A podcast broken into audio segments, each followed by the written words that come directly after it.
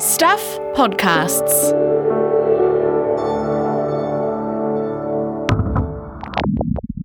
Hello, your content warning is pretty short for this episode. There's sex, obviously, and swearing.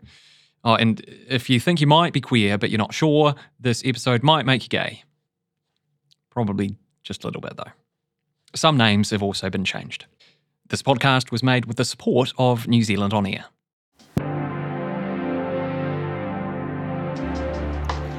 Hello, hello, kia ora, and welcome back to the Good Sex Project. This is a podcast about good sex, good relationships, and how to find them. I'm Melody Thomas. This episode is designed to stand entirely on its own, so if you're just joining us now, all good. But if you do want the bigger picture, go back and listen from episode one, and we'll see you back here really soon. In the last episode of the Good Sex Project, we followed a few people on their journeys to self discovery and self love. But there were actually a couple of other characters who fit that theme, but who just needed a bit more space to share their stories. I mean, I'll just be fully honest about the situation. All right, the person who I kissed was married. They would just send photos of me from my social media back and forth to each other and be like, look at this big gay. What's she doing? What is she doing? This is the Good Sex Project, episode 2B. Who the fuck is Alice?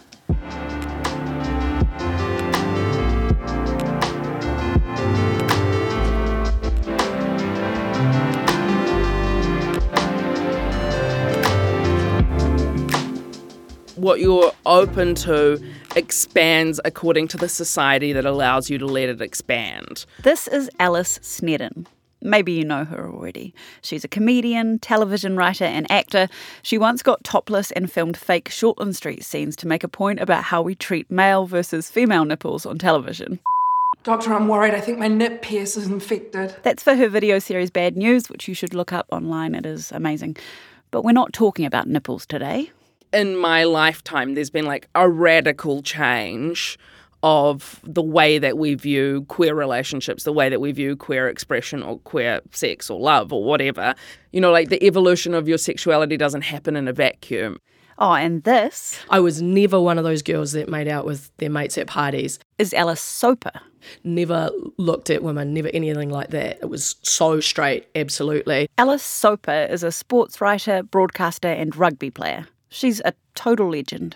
The one and only Alice Hey, John, Soper. how are you? Good. You tell me what this feels like. Even John today. Campbell thinks so. And surprise, neither of these Alices are straight. I know, huge shock.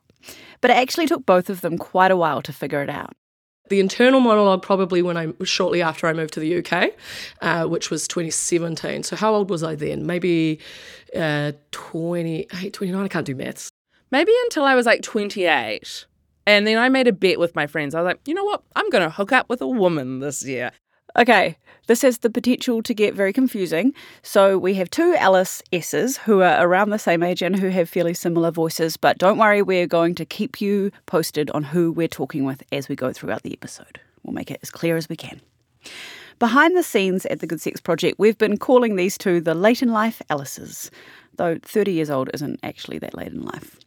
And I should probably tell you that I also took 30 years to realise I wasn't straight, in my case, bisexual, so you're getting three for the price of one here. Anyway, we'll start with Alice Soper, Rugby Alice. Kia ora koutou, ko Alice Takuingwa. Um, my whānau originally is from Ireland, Scotland, Cornwall. I was born and raised here in Pōneke. My coloniser whānau is from down south. Um, my mum and my dad met at Gore High, got married, then escaped uh, Gore and then each other. Um, so we grew up here in Wellington, and I go by she, her, uh, and I'm a proud lesbian woman. Uh, later in life, but loving it. Took me a while, but I'm glad that now that I'm here, I'm making up for Yeah, making up for for lost time. You might be wondering how a lesbian can go for so long without a clue they're into women. Well, Alice Soper has wondered about that a bit herself. Why was it that it took so long? A Couple of things going on there. One was that um, I had relationships with men that were difficult. including one that was abusive. And so then that took time to kind of recover from that. So they're really noisy. And so that taking up a lot of space meant that it was always in response to kind of what was going on in their interior world. Basically, the men in her life were taking up so much space she couldn't even begin to think about herself. Also, Alice was a teenager in the early 2000s when there were basically zero cool, hot, butch queer women on TV. I identified with like, you know, cocky um, lead male characters like Zach from Saved by the Bell. I was like the archetype. Yes, that is. I'm obsessed with you. It's like no, I want to be you. And when it came to the women on TV that were pitched as love interests or, you know, the hot ones, they didn't really do it for her either. And so that was, I think, a lot of confusion for me is in hindsight is how attractive I am to queer women specifically. The male gaze on women does nothing for me. I'm not attracted to that energy. Um, and so I think that also made things very confusing.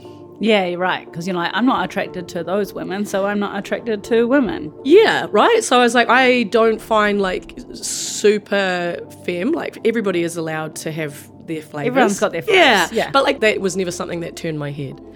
And this is another reason why we need to have more coverage of women's sports. Because I think if they'd done that, I would have realised I was queer earlier. Because, like, strong, powerful women, hell yeah. Like, women that are standing in their own power, absolutely. And I'm not saying that femme women don't do that. It's just the the energy that there is attached to queer women that do, I think, is it's that energy that I'm attracted to.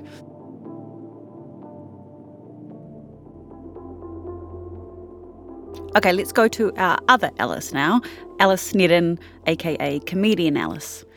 So, when it comes to her sexual awakening, she doesn't actually have a clear sense of the timeline. It's more flashes of horny clarity. Really strong memories of having big crush on this boy in primary school and him and I playing basketball and that being the origin of a real strong sexual fantasy for mine is that I would play one on one with somebody and then it would devolve into sex um, and then like another boy who I saw with underarm hair and I was just like oh my god and I was probably about like 10 or 11 around that age. And then, like, maybe like 12, being obsessed with Julia Roberts in a way that at the, at the time it didn't occur to me to be sexual. But, like, I had like a Time magazine that she was on the front cover of, and I was just like, oh my God. And I just remember, like, that was my prized possession. um, and I you're just like, I just, she's just amazing, an incredible artist. yeah, I actually modeled my laugh off Julia I love it up here. So I saw her like throw her head back at the Oscars, and I was like, I've got to get a bigger laugh.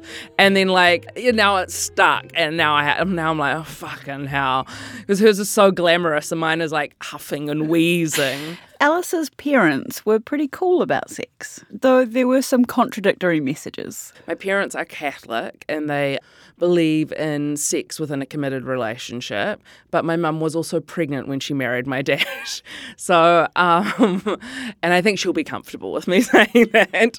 But they were also very open sexually in the sense of like they talked about sex, they're very affectionate with each other. It was talked about as like something that was very important to a relationship. I felt like I could always ask questions. I remember overhearing my sister talk about blowjobs and asking my mum about blowjobs, and uh, then like her starting to talk about masturbation. And I was just like, "This is hell." And I was at the lights at the bottom of Victoria Street, and I like wanted to get out of the car. There wasn't really shame around it, but there was a sense of this is an important thing. So don't just be doing it with anyone. But it was all about like I would say them emphasizing the intimacy and pleasure, but the intimacy that sex generates. so they spoke to you about pleasure. Well, they would joke about it. My dad's very like cheeky. um, and my mum would like swat him away, you know. So I guess it was more inferred as opposed to it being like, yeah, it feels great. Alice doesn't remember feeling like there was a part of herself she needed to hide or suppress, but it does sound like something like that was going on. There are a couple of moments where I can pinpoint where I definitely did repress something, which is like when I was 15, around that age, being in biology class, being overwhelmed by the thought that I was gay, puking in the toilets. Wow. Yeah, and then like nothing from then Wow. in my head. Where did that come from? Do you know? Oh, the voice of God? I don't know. We already heard about Alice's first drunken pash in episode one. For international listeners, pash means passionate kiss, making out. You should use it, it's a great one. Alice also mentioned her first time having penetrative sex. I was like maybe 19, drunk again. A lot of my exploits were drunken. Like I was not comfortable sexually at all. So that's what we heard in episode one. But there was more to it than that. I think I was more like like at university we used to have this thing called the score chart. Have you ever you know about this? I mean, I went to Otago University, so this is maybe unique to that um, cesspit. But uh, yeah, so all of it was heterosexual, of course. So all of the men's name along the top and all of the girls' names along the sides, and then they'd fill in your little squares of who you had hooked up with. And I wasn't having good sex either, and I don't think I was like that into it. Okay, we're going to pause with Alice Snedden. She's going to wait right there. We're going to come over to Alice Soper, Rugby Alice. Now, remember, she'd had those earlier messy and distracting relationships with men where she couldn't find the space to think about herself. Well, when she was 28, she found a relationship that was calmer and healthier. It wasn't until I had like a nice normal boyfriend, sorry to him, that that kind of helped me figure out that no, actually this doesn't work for me. And that coincided also with me moving to the UK and I was introducing people for the fir- uh, myself for the first time, and when you do that, I think you start to check like the stories that you tell about yourself. And one that I'd always told about myself was that I was super straight. Like, what are you talking about? Like not even a little Not bit even a little like bit. Like had, and, and again in hindsight, like how much I had shut that door completely.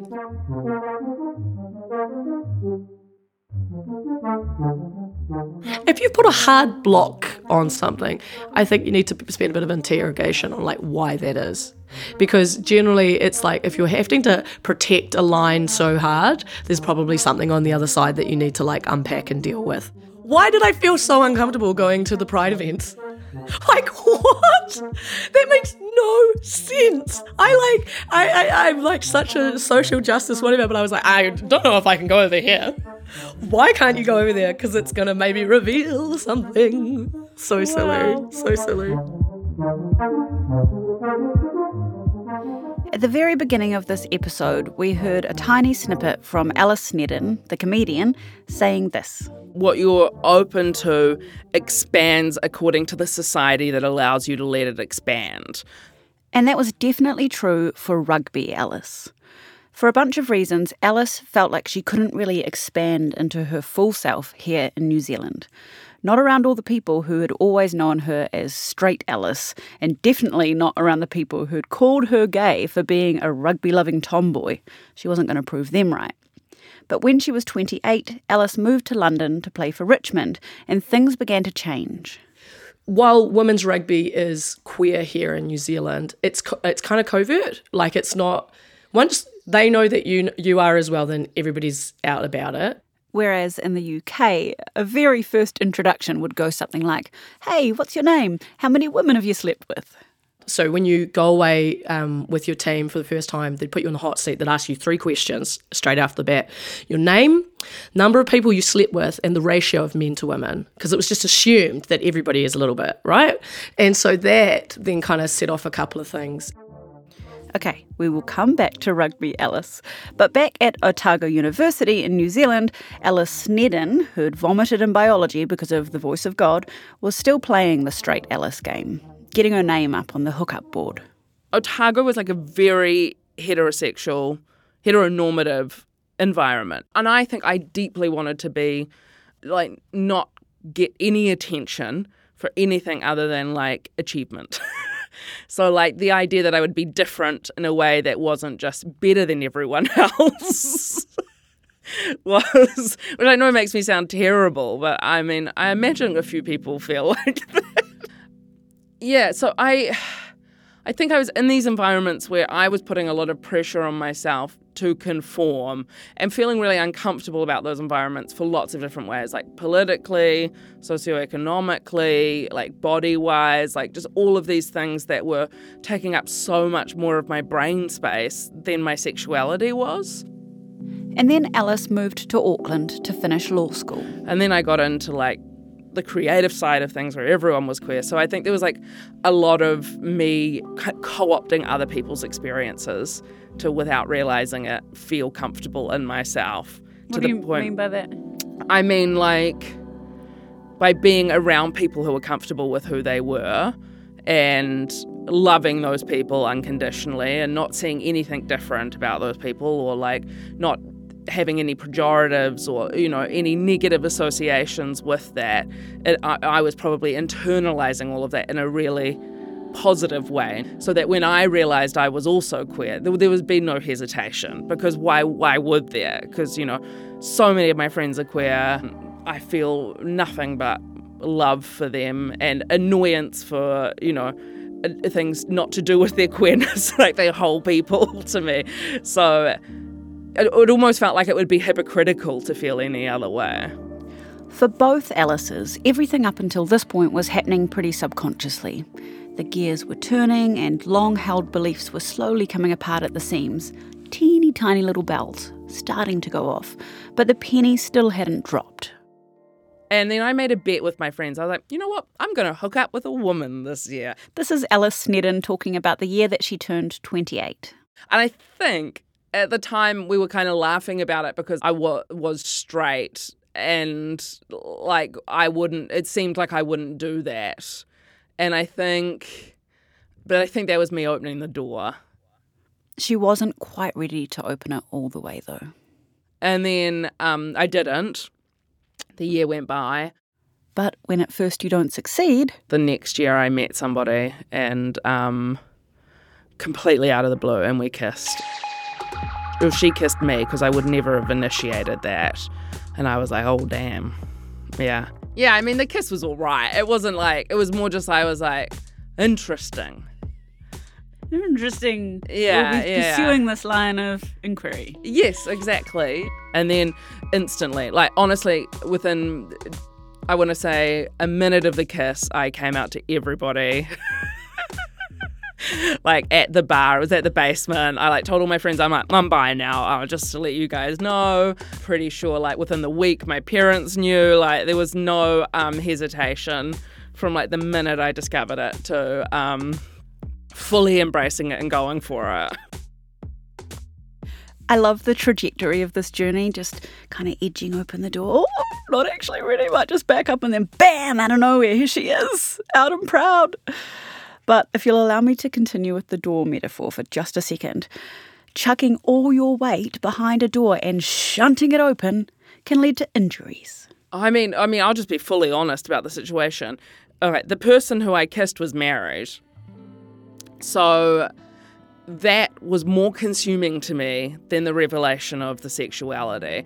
I was more morally um, torn by what my feelings for a married person and the instinct to want to act on those than I was any of the associated sexuality stuff. And in fact, when I came out to my parents, it wasn't I'm gay, it's oh my god, I like this person and they're married. And that's the conversation we had.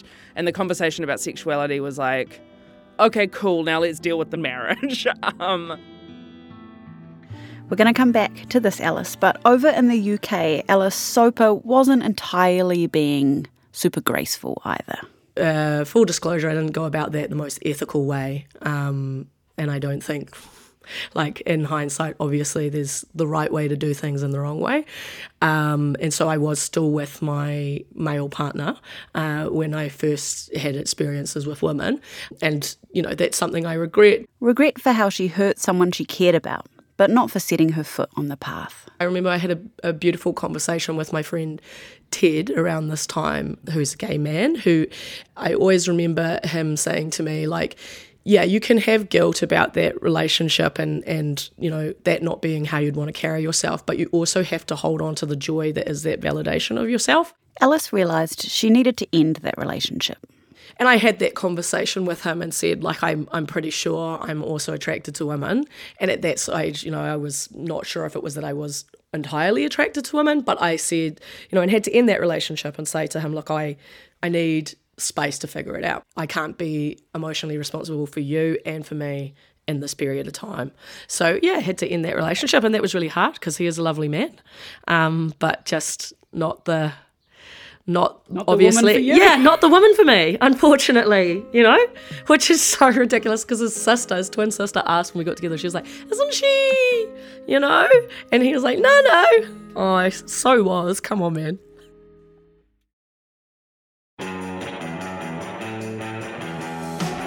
Kia ora, I'm Adam Blair. I played the great game of rugby league for the Storm, Tigers, Broncos, and the Mighty Warriors. And I'm Goran Paladin, sports presenter and rugby league fanatic. I won a World Cup too. I played 51 tests for New Zealand. Yeah, he's a national treasure, people. Come on. Blairy and I, we're joining forces for a brand new rugby league podcast called League of Our Own. Each week we talk Kiwis across the NRL and, of course, everything was. All the big names, the big stories. And some of my own stories too. Well, if we can make them fit. We'll make time. Okay. League of Our Own with Blairy and Goran. Debut ep dropping on Wednesday afternoon and every Wednesday after that. You can listen through stuff.co.nz or wherever you get your podcast. Proudly brought to you by Snap Rentals. Mate, your your stories are way too long, eh? Nah, we've got to take them on a journey. oh, the journey. Yeah, of course. I think you're conflating a whole bunch of issues. Don't want to be held to account no, on I- what- rising child abuse numbers. You can manipulate crime statistics. I promised I wouldn't have a ted to you about gotcha journalism. Hang into the National Party's attack line there. No, that but I think Chris- that it would be a resignation offence if I didn't deliver tax reduction. Yeah, yeah, we're, I'm not worried about it at all. That's Nothing what iffy in there. That sits with you perfectly fine. That's what we're that's what we're focused on. Whatever happens in politics, the weird, the wonderful, the important, the thought provoking, we got you. Listen to Tova wherever you get your podcasts. The term coming out implies an internal realization that you then slowly reveal to others. And I guess this is what happened for Alice Soper, Rugby Alice, who was back in New Zealand at this point, by the way. But it was also kind of outside in. I'll let her explain. I had done a lot of performative femininity in my teens and stuff because, like I say, social camouflage, put it all on, pass, nobody ask any questions to Alice about these things. So it was actually allowing myself to be visibly me first before the sexuality part came into it. Because long, glossy hair and dresses had never really felt right to her. So when I chose to cut, uh, cut my hair at the end of um, 2016, and like I wanted a short back and sides, and I'd always wanted that, and the like euphoria that was of like self, and then coming into that too around like no longer making myself wear dresses and things at weddings and other big like social events, and that was really hard. It was hard because with her short hair and trousers, people assumed she was making a statement that she actually wasn't ready to make. Not beyond, this is the real me. You know, they'd come up to her and congratulate her on coming out. as I like to call them, the rough hand Jans, which are like, your auntie that's probably a lesbian, but like is married to Ian, and that's fine.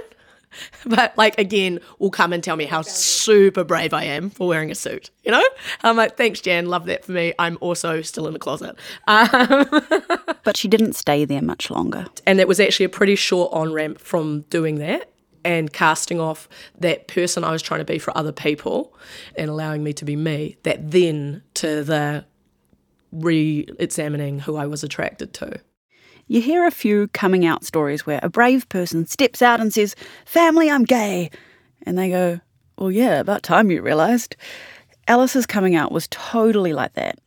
My beautiful friend, um, Kiritapu Allan and Julia Whaipooti, they used to have a chat. They told me this afterwards. They used to have a, a group chat between them where they would just send photos of me from my social media back and forth to each other and be like, look at this big gay. What's she doing? What is she doing? Far out. But no one had. I mean, even if they'd said something earlier, you you would have shut that down probably. Oh yeah. You So also, my mum had conversations when I, with my stepdad when I was like two about oh well when Alice comes out, you know, and um, my dad when I called him up and and you know said oh look I've done this and you know I'm coming out type of thing, he just laughed for like a minute. And then he finally stopped and he was like, But you knew that, right? I was like, No. And then he laughed more. And my sister, bless her, one of them, she said to me, Oh, well, that's cool, Alice, because there's lots of hot lesbians these days. Meanwhile, Alice Snedden, comedian Alice, was coping with the situation she was in, being in an on again, off again relationship with a married woman, by doing the one thing she does best making people laugh to distract from her pain. The thing I did, which was both good and bad, was write a show about it. And so then I was performing the show that I had written, intended to be a reflection on something I had done while still doing it. and so that was a real mind fuck. Yeah. and that was a huge mistake, but also forced a lot of really intense self reflection.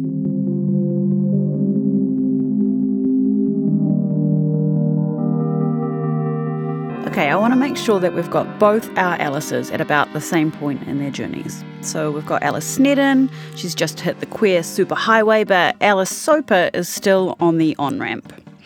So Alice Soper's back in New Zealand, she's broken up with her boyfriend, and she's finally got the space and time to figure out her sexuality stuff on her own terms. What happens next? The country goes into a full lockdown, and Alice is stuck at home alone, which actually was kind of amazing. I felt like I was on drugs, like uh, like panging.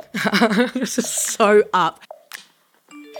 Alice channeled all this manic energy into flirting with women on Instagram. Women are amazing. Like, what a great time to be flirting with women on the internet because, like, the the sexting game of women is incredible.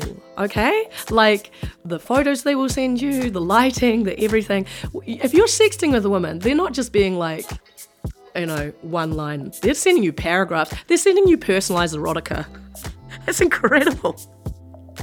I had been in like long term relation and also at times long distance relationships with men. And so like I had done that and I'd never had anyone like match the energy. And I was like, shit, if someone comes back and matches the energy, this is like next level, man. Like that's the pre-game. If they're giving you that in pre-game, imagine. You know? I mean, we could imagine, or we could just get them to tell us about it. Here's Alice Snedden. Not until I started having sex with women was I like, oh. it can feel good. More just like, ah, keen, want more. The sex that Alice had been having with men always followed the same path. All the sex I'd been having is going like, okay, and then we do, you know, it goes A, B, C, D, F, G. That's straight sex. Whereas with women, it was more like. The main difference was that you couldn't assume that things were going to go a certain way, or that one person would be doing this stuff to the other person. So you had to talk about it. And I was like, wow, we're really just making this up on the fly. This is cool, you know? And it really took me out of my head and made me incredibly present. Yeah, and made me feel great about myself as well in a way that I hadn't experienced. Yeah, sex with women. Wow, so good. This is Rugby Alice again. The whole way in which queer sex doesn't follow a straight line. Awesome. So much better for me because I would I'd be so bored. it's like always the same like, you know, making out, one person goes down, other person goes down, penetration, the end, you know? Boring. What I really like about having sex with people with vulvas is that it's that whole thing of no, like it's your turn, then it's my turn, then it's your turn, then it's my turn. That's why it lasts longer because it's like we'll spend 45 minutes on me, 45 minutes on you, then that's probably turned me back on again, you know, like, and so then away you go. Like, what a great time. Amazing. Yeah. Um, exhausting. I did wonder for a time there, I was like, will quickies ever happen again? I did quite like quickies. We figured those out. But for a time there, I was like, I don't know if I have this much time in my life. Okay, we've caught the Alices up to each other. So these days, right now, both Alices are in great same sex relationships, both of which actually started over Instagram. Alice Snedden's partner lives in Aotearoa while she's based in the UK. So at the moment, they're figuring out how to make the long distance thing work. Alice says the key to making it work has been a little bit of just fake it until you make it, and then a bit of therapy, and like, honestly, a lot of fucking up, I would say. Yeah. I mean, the communication stuff is like, I always feel like I've been like a relatively good communicator in my friendships and my family. But what I realized going into relationships with that sort of confidence in my communication is how different the stakes are in those relationships, as how they feel in a romantic relationship in terms of like what can feel like is on the line. But she's starting to figure it out. But again, not without huge. blips in the radar. what does a fuck up or a blip look like for you? Um. Oh God. Okay, I can tell you one that I that I did. I think I had learned a pattern in my previous relationship of essentially things breaking off when there was a difficult moment.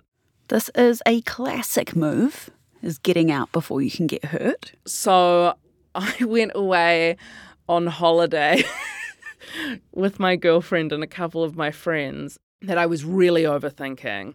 We were in Italy and I was like, oh my God, can you be gay in Italy? Like, I was with my friends and they were talking about like their distaste for relationships. And I was like, okay, I shouldn't be too affectionate then. And then I was like, is my girlfriend having a good time and my friends having a good time and can see I haven't changed. And, and all of this stuff was building up inside of me. And I could feel my girlfriend getting anxious. Like I was acting so weird, you know, but not bringing any of it up. And then eventually it, and, and this story really reflects really badly on me. We ended up on the Amalfi Coast and I essentially had a panic attack and broke up with her. And she quite rightfully was like, What the fuck is going on? And um, so that would be an example of Spinning out, not communicating. A hundred percent. Fleeing. And then what we did, I was like, the next day we both got out of Italy. We went back to London. We took a couple days where I was like, okay, what just happened? she was so gracious with me. And yeah, we were able to talk it through. And I learned from that experience to be like, okay, immediately start talking about this. And every time since then that I've done it, it has been like this huge weight lifted off my shoulders. So that was a big moment for me. I learned a lot from that very expensive, very short holiday.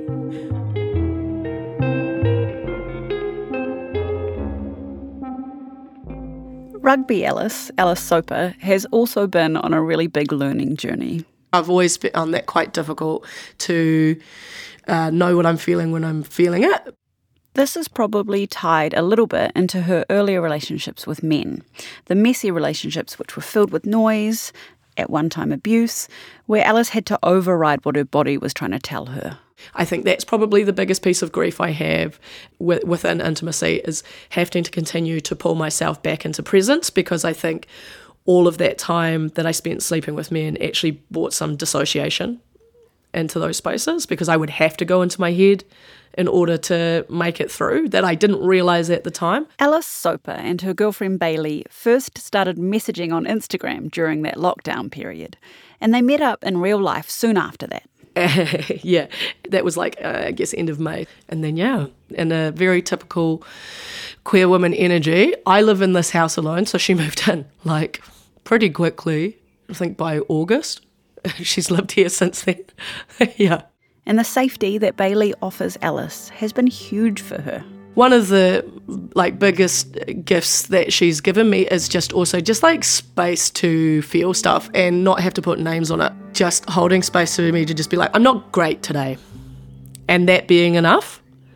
Like, wow. I mean, so basic, but like such a, a, a big thing.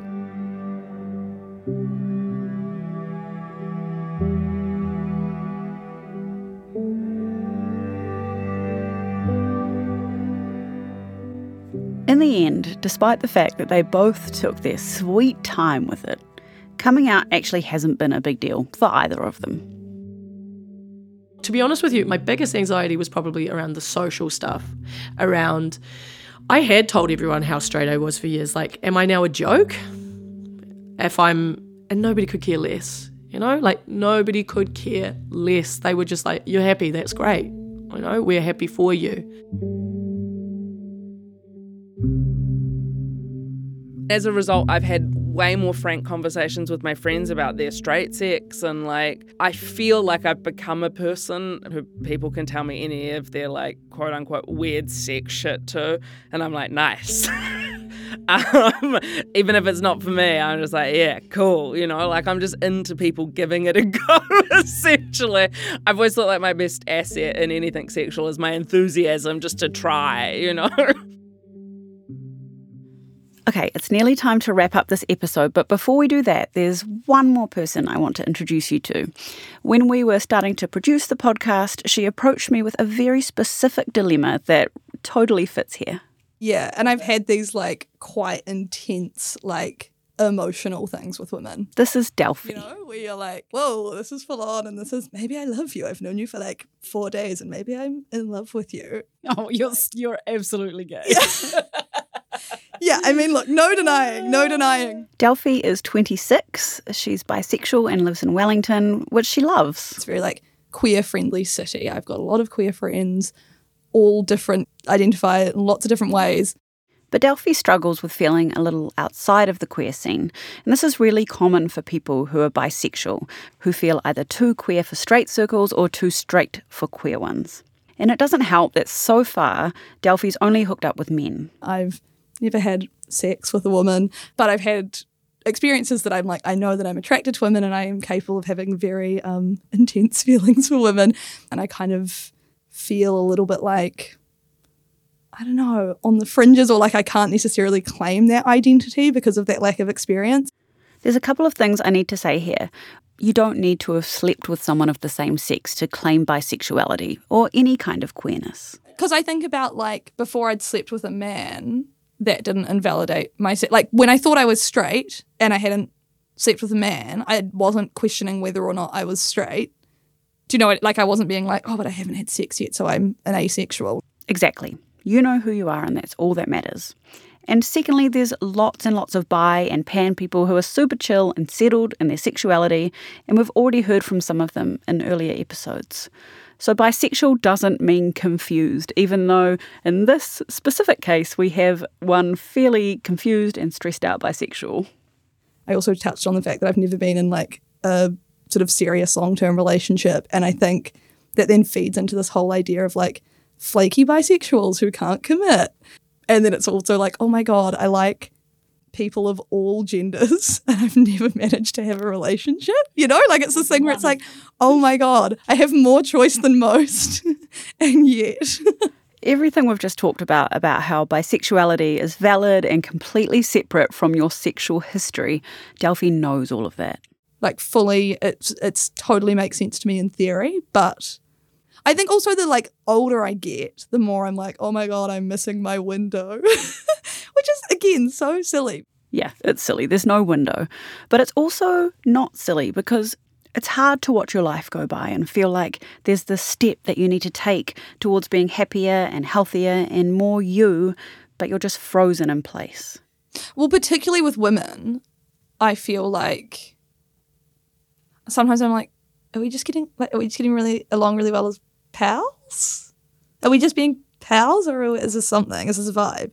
So, this is why we've got Delphi popping in here, because Alice Soper, Rugby Alice, went from definitely not gay to flirting up a storm on the internet to boot up with Bailey in really quick succession. And I thought she might have some advice for Delphi on how to proceed. And she did. Okay, so here's the thing about me I am ridiculously confident at shooting shots. What Alice means is she's great at telling someone she's into them. Like I would just be honestly direct about it. Like, like, "I I, think you're find. I think you're really attractive. I'd love to take you out sometime. You know what I mean? Like, and then they're like, yeah, and you're like, and then I'm like, what do we do? yeah, not so great when the feelings reciprocated. is, it, is it a coffee or is it? Yeah, no. Um, I always tell people, I was like, uh, Instagram is modern day dating app. What she said is Instagram is a modern day dating app, and I love this next tip, so pay attention. I've been told that close friends is a low key fishing expedition. Oh, so you can like add your crush into that close friends and then just be baiting that hook and throwing it out there. That's good. But a big fan of, um, yeah, thirst trap away, my friends. Yeah, but thirst trap, like, you know, t- in a targeted manner. Uh-huh. So you add a picture to your Instagram story, obviously a hot one, but instead of sending it out to everyone, you tap close friends and just make sure your crush or crushes are in there. I love that. Put all your crushes in that close circle. Can they see Put each other? out there.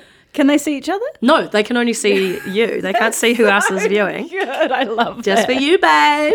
Okay, and this bit is important.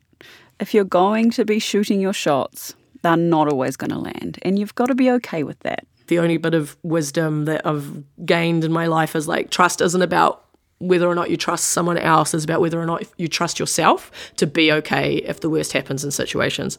And if you don't, then you're probably not in a good space to be dating people. Like if the no is going to be devastating to you, then don't put yourself in those spaces. And, Delphi, especially you, once you've landed a date, be straight up. It is a bit of a leap of faith, but if you don't put yourself out there, you'll never know. Anything we do in life, we have to do with intent. So it's like if that's what you're wanting, be intentional about it. Ask, be direct. Tell them what you want. No, yeah, I am flirting with you.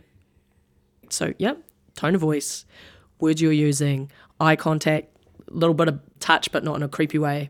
If you're doing it in the DMs, that's being explicit in the words you're using. And sometimes also, I would say, just acknowledge the awkwardness too. Be like, I feel very embarrassed about this, but I am very attracted to you. Can I take you out sometime? Be honest about it. People find that shit charming. You certainly are that, Alice Soper. Delphi, I hope that that advice helps you out, and please let us know if it does. This episode has been really amazing to make, and it means a lot to me because if I'd heard more stories like this when I was younger, I reckon I'd have figured out my own sexuality stuff a lot earlier. The good news is there are so many more stories like this these days. On TV, in pop songs and movies. Imagine if King Princess had been around in the 90s, and Elliot Page, and Tessa Thompson, and Kristen Stewart, and Janelle Monáe. God, if there'd been more women like Alice Soper playing rugby on TV, I might have even found myself into sport. One thing's for sure I'd have been as straight as a t- two minute noodle. I don't know. The queer agenda isn't some sinister brainwashing operation, as some would have you believe. The real gay agenda is an imagined future where all people get to live happy, healthy lives alongside those that they love. And while there are and may always be threats to this, as of 2023, it's well underway. I remember I went on a school visit here in um, Wainuiomata. Here's Alice Soper reminiscing about a little moment she had recently with some high schoolers and I was wearing my rainbow lanyard, and I got picked up by these two young women at a reception, and we're walking back, and they go, "Are you wearing a rainbow lanyard because you're an ally or because you're a part of our community?" And I said, "Oh, I am an ally, and I am a part of the community."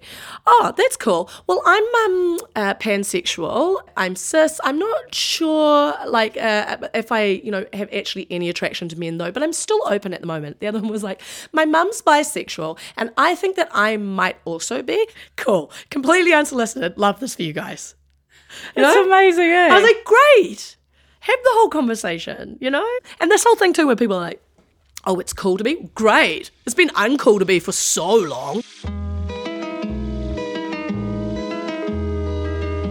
I'm riding the wave of people who have done all the work to make it a non issue. Here's Alice Snedden, like in, some ways i'd say i'm like the cowardly version of someone who like repressed it so much that it wasn't even a day-to-day issue in my life whatsoever because to step outside of my comfort zone was too scary in any realm.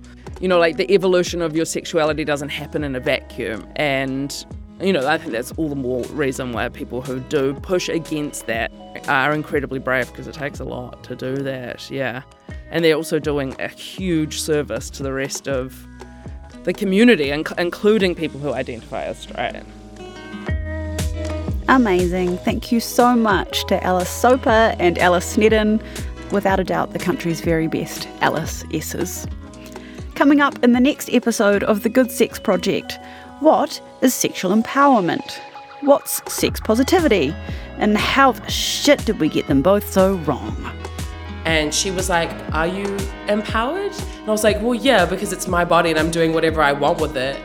And then she was like, mm, Okay, let's unpack this because that's not what it's giving right now when you come to my room at 3 a.m. and you're crying about.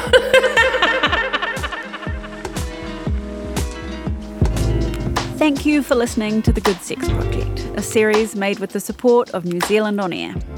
If you want to get in touch with me or with the team, please send us a message. You can do that on Instagram at Good Sex Project or email goodsexproject at gmail.com. We love to hear from you, and we are preparing for a second season. So get in touch if you have something you really want to hear about or if you have a story of your own to share. And of course, if you're enjoying the series, tell your friends and give us some stars and some nice words on your favourite podcast platform. The Good Sex Project was written and developed by me, Melody Thomas. Our producer and audio editor is Kirsten Johnstone from Popsock Media. Phil Brownlee recorded me in the studio, and our sound mix is by Mark Chesterman. Beautiful soundtrack music is by Paddy Free, with additional music by the Wellington band Womb. Find both of them on Bandcamp. Prepare for an unfiltered journey through the harsh realities of infertility. My name's Nadine Higgins. I'm a broadcaster, a journalist, and I've been trying to make a baby with my husband. That's me. I'm Dan, and we reckon infertility is lonely enough without making it a dirty little secret. In The Human Race with Dan and Nadine Higgins, we share raw and unvarnished stories of couples who have faced the brutal truth of infertility. Unless you've been in it, it's, it's really tough and really lonely. Yeah, and also, this is really weird, but baby showers, you don't need to open the presents in front of everyone. Confronting the harsh reality that not every story has a happy ending. This very blunt abrasive doctor who I had, you know, had not seen before, who delivered the news, just like, you'll probably never have a natural period again and you'll probably never have a baby. The Human Race, where we share the untold stories of couples in the race of their lives to create a life. I feel like I nearly missed out and I got to do it. And so I feel really lucky. So it's been incredibly positive. Listen today at stuff.co.nz slash the human race or wherever you get your podcasts. The Human Race is proudly brought to you by Elevate. If you don't have time to read the in depth stories or you just prefer to listen instead, the Long Read from Stuff is the podcast for you. Each week, we showcase one of our excellent pieces of journalism, telling important or entertaining stories from the world of crime, sport, history, culture, and more. You also get to hear from the journalists themselves about how they uncovered the story and how it came to life. So, for your weekly dose of long form journalism, beautifully read, subscribe to the Long Read from Stuff wherever you get your podcasts.